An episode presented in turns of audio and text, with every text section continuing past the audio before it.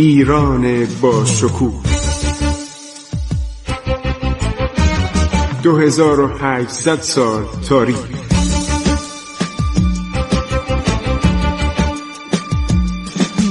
عبور از تاریخ.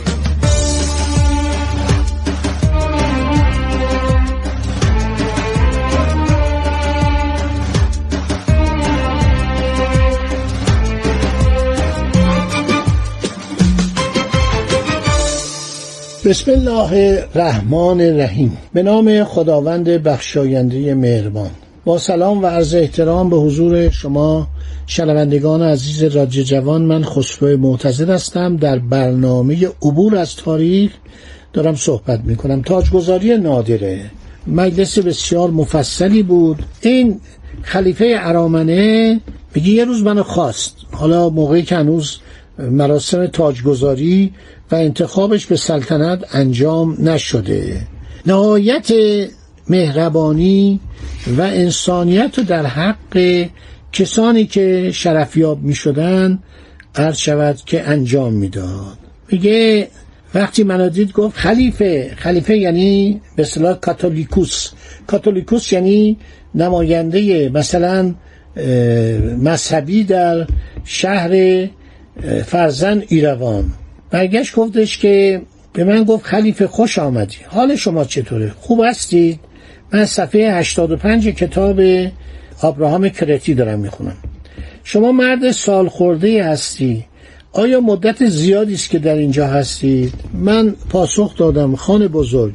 امیدوارم خداوند به شما زندگی طولانی اعطا نماید. اکنون که من چهره نیرومند ابدی و فرخنده و مبارک شما را دیدم زمستان تبدیل به بهار شد. خداوند را شاکرم که علا حضرت را بدون آسیب تندرست و درخشان و سرزنده می‌بینم. خیلی جالبه اصل ماجرا به زبان ترکی نوشته شده با حروف ارمنی که اینا متنشو گذاشتن. بعد میگه خندید گفت عبدالحسین بیک صدا کرد یکی از نوکراش اومد. اتاق خوب به خلیفه بده. از او مراقبت کن زیرا او مرد سال خورده قابل احترامی است. هدایای از دیگران کلانتر ملیک ملیکا یعنی کت خدا و آقا آقاها یعنی رؤسای ارامنه درجات پایینتر. به خان تقدیم شدن. هنوز خان شاه نشده. گفت خوش آمدید. انشالله خانه هایتان آبادان باشد اینو نادرشاه داره میگه. همین نادرشاهی که در اواخر سلطنتش دیوانه شده بود هم زخم معده داشت هم چاپلوسی هم دروغگویا هم اتفاقات که میافتاد یک دفعه دستور میاد دویست نفر کور کنن یا پنجاه نفر شکم پاره کنن. همه رو نوشتن. حالا ببین رفتار اولش چطوری بود؟ هر شود که یه بار دیگه من رفتم پدوش. با کلانتر. و خیلی به من اظهار محبت کرد. درباره بنادر عثمانی پرسید درباره قارس پرسید درباره عبور و مرور تجاری کاروانا اطلاعات کسب می‌کرد. میگه من خیلی تعریف کردم. گفت ما از ما راضی هستید؟ گفتم بله قربان خداوند واقعا ما شاکریم خداوند رو که شما چقدر فرمان روایی می‌کنید دزدی از بین رفته امنیت برقرار شده مسافران عرض شود که به راحتی سفر می‌کنن. از اون دست عثمانی ها بیرون اومده بودن. علاوه بر این من عریضه را به پاشای قارس و به سر اسکر ارز روم احمد پاشا درباره تجارت بازرگانان نوشتم. کاروانها شروع به آمده شد کردند بازرگانان که هم از هم میهنان ما و هم از عثمانی هستند برای تجارت آمدند ما در انتظار رسیدن شمار زیادی از کاروانها به ایروان هستیم. میگه پرسید خانه ایروان رفتار چطوره؟ میگه قربان رازیم. این حاکم ایرانی خیلی خوب از اون حاکم عثمانی بهتره. وجدانن مسائل و وظایف اداریش انجام میده. می‌خوام این تاریخ رو ببینید بشکافید. بریم در درون تاریخ. الان درست فکر کنید اون سال 1736 1147 ما الان در حضور نادر هستیم داره دستور میده. گفتش که کشت و کارتون چطوره؟ وسایل شخصانی دارید؟ من گفتم نخیر قربان.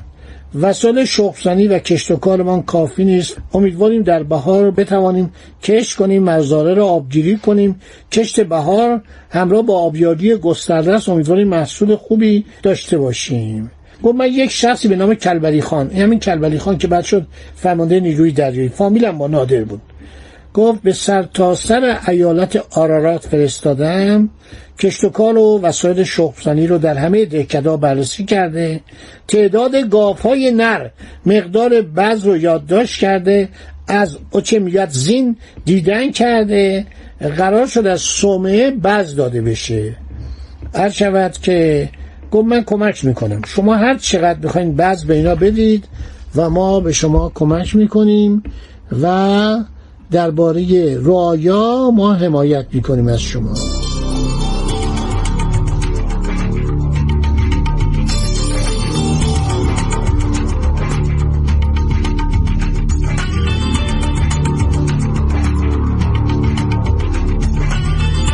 هر شود که اردوگاه در ساحل رودخانه عرس درست شده بود. خدمتکاران خان عظیم که فراش نامیده می شدن دو نفر اومدن دیدن من سلام کردن گفتن خان این بره رو برای شما فرستاده که بخورید و برای او دعا کنید. گفتم دو تا بره دارید این یکی بره رو کجا می‌برید؟ گفت برای خان ایروان. میگه من سوار اسبم شدم برای خان دعای خیر کردم قطعی طلا به کسی که بره را آورده بود دادم و به جلو راندم به تمام مردمی که در مقام گرد آمده بودن به دستور خان بزرگ هنوز شاه نشده. طلا دادم هر شود که سکه های درم دادن نقره دادن و بعد بارون استوازاردور اسدآبادی. یکی از این ارامنه بوده. میگه یک چادر بزرگی رو دیدم آوردن نصب کردم که قرار بود این چادر اجتماع در اونجا انجام بشه. گنجلی پاشا سفیر عثمانی هم از گنجه رسید. قرار بود در مراسم تاجگذاری شرکت کنه. ابراهیم خان برادر خان عظیم الشن روز بعد همه رو نوشته 20 ژانویه 22 ژانویه. هنوز ماه مارس یعنی ماه تاجگذاری بهار نوروز عید فرا نرسیده. چون می‌دانید که 21 مارس برابر اول فروردینه. از مشهد ابراهیم خان برادر خان عظیم الشم رسید. او به همون تنومندی و رشادت برادرش بود. نادر دو دست لباس مجلل هر کدام ورزش پنجاه تومان سراسر آراسته با خز برای من فرستاد. میگه لباس های عالی فرستاد و میگه نادر یه پادشاه بسیار مهربانی بود. هیچ گونه تعصبی نداشت.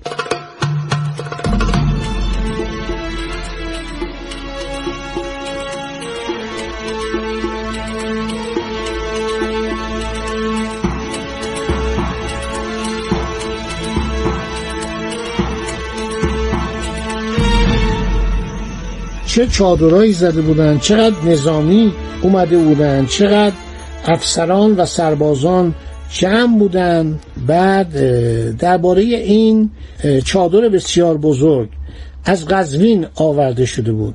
توسط یک نرده و حفاظ ساخته شده از نیها در بر گرفته شده بود. نزدیک حرمسرا قرب منازل خان برپا شده بود.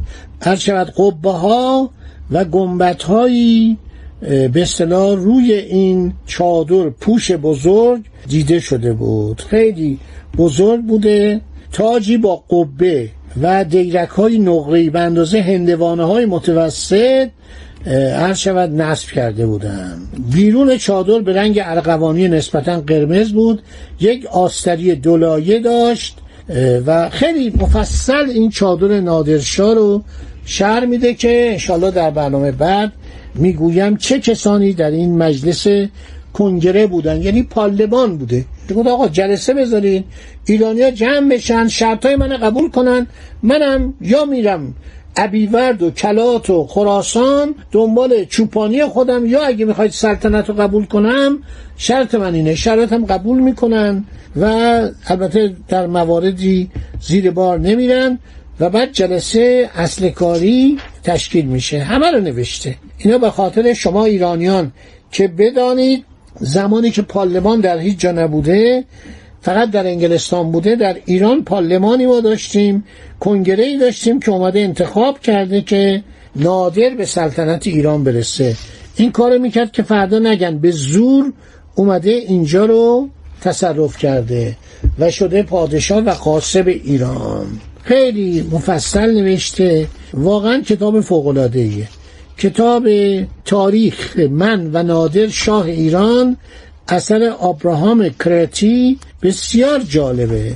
وسایل رو نوشته و یه نکات جالبی هم نوشته که باقی رو تو برنامه آینده براتون خواهم گفت و شخصیت هایی که در این مجلس کنگره بودن مرحوم نصرالله فلسفی در یکی از شمارهای مجله اطلاعات مانه نامرم گذاشته. اون نامه ای که ایرانیان قطنامه تهیه می‌کنن و با نادر پیمان وفاداری میبندن و او رو به سلطنت انتخاب می‌کنن. خدا نگهدار شما تا برنامه بعدی. عبور از تاریخ.